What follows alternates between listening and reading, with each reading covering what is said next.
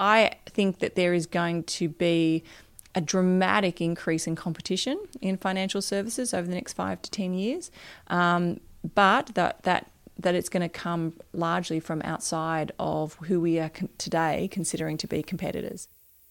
Maile Carnegie, you'll remember, is the Group Executive Digital Banking at A N Z. A former Google executive, she's been with the bank around fourteen months and she's leading A N Z's efforts to keep pace with the digital revolution. My assumption is that, you know, we are going to see some competition from fintechs. I mean, but... Um, But actually, that's not really where I see the big competition coming. I think the big competition is going to come from the tech giants, um, the existing tech giants.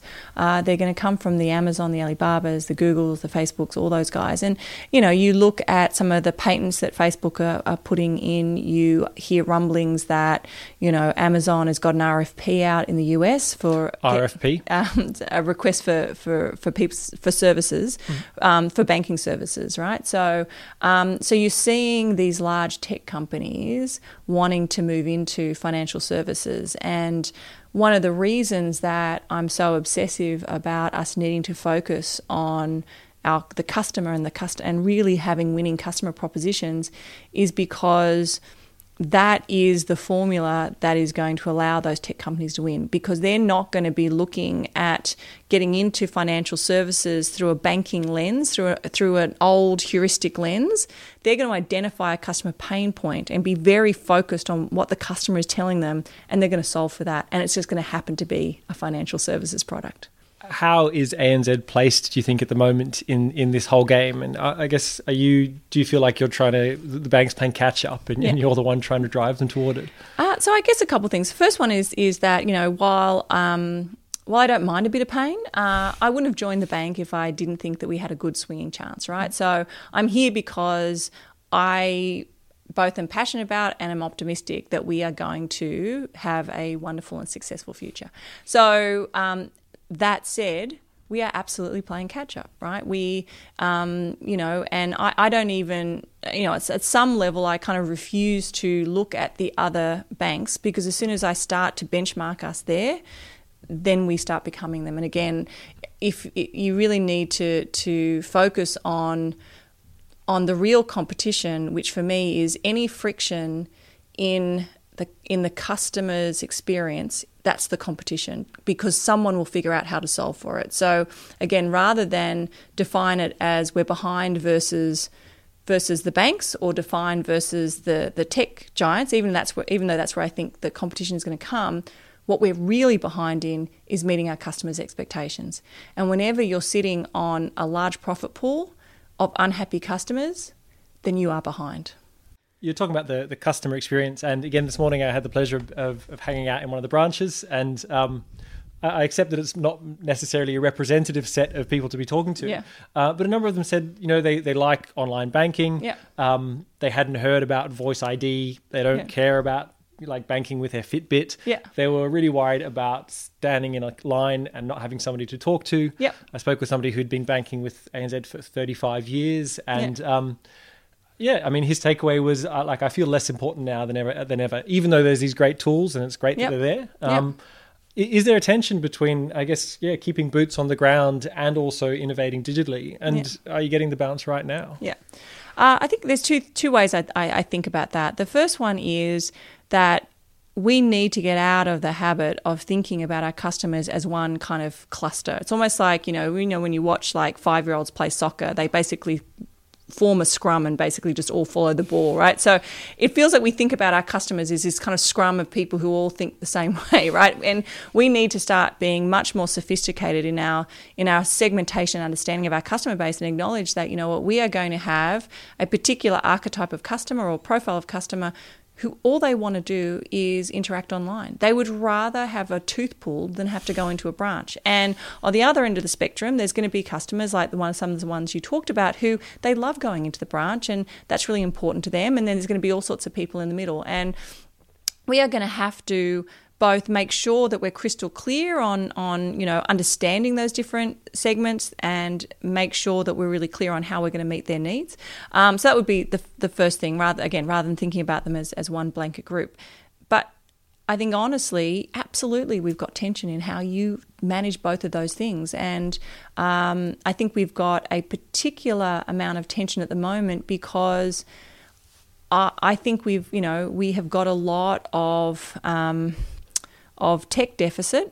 Um, and I think if you were in Branchland, you'd say, you know, infrastructure deficit um, in both our physical and our digital assets. So we've just got a lot of work to do. And so there's many mouths to feed with a with a finite budget. And so there's always going to be that that tension. Um, if, if if everyone walks away equally unhappy, right, or equally happy, right, then, you know, You've we've done been, an excellent job. We've done an excellent job. Yeah. But, you know, no one's going to get everything they want, right? Sure. And we're just going to have to make make some tough choices. Mm. Um, I know that you're a, a big fan of data as, yeah. as a driver for making mm-hmm. decisions. Um, how's how's data playing into your decision making in terms of these sort of questions? Yeah. Uh, well, the first thing uh, for me when I came in was just making sure that Shane and Exco, that we were aligned or we weren't, and we ended up being aligned, that data was, you know, a very core, both asset we needed to build and a capability we needed to drive. And um, and I think about those two as it being both. It's one of the few things which is both an asset and a, ca- a capability, right? So, uh, and, you know, we need to strengthen both of them. We need to make sure the asset we have around data, so that's the, the quality of the data itself, the quality of the kit we have um, t- to manage our data, that all of that is the strongest, sexiest, best asset that we can. And then we also, on the other side of the coin, need to make sure that as an organisation we have the capabilities or the skills to then use it to drive value. And we have a ways to go on both of those, um, uh, but we, you know, we're we're we're moving at pace. Um, I feel really good about the progress we're making. I think one of the the best decisions that Emma Gray, our relatively new um, Chief Data Officer, made was to anchor the work in really tangible use cases for how to how we can use our data asset and our data capability to drive value for customers. And so I think, well, I'm hopeful that that is bringing the organisation along on the journey. So rather than going off and saying, hey guys, I'll be gone for a year and when I come back, there's going to be the, all this shiny, sexy stuff, so just like hang with me. Rather than do that, she's very consciously said, okay, we are going to kind of work with the business to so that what we build is useful today.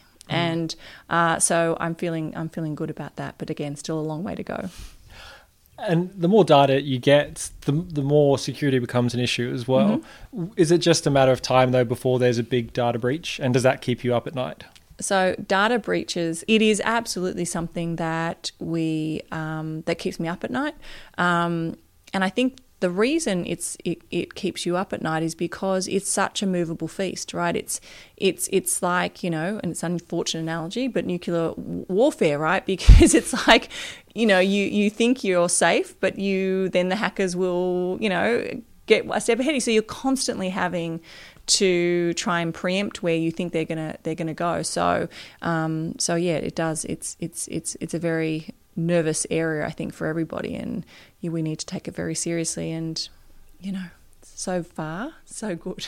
So far so good, good that, yeah. That's as good as it gets, I think. That, you know, but I think if you're not paranoid, if you sit here and you start feeling and acting complacent, mm. that's probably when you're going to start having problems. So mm. it's actually probably healthy for for people uh, and healthy for me to actually be slightly paranoid about it. Mm.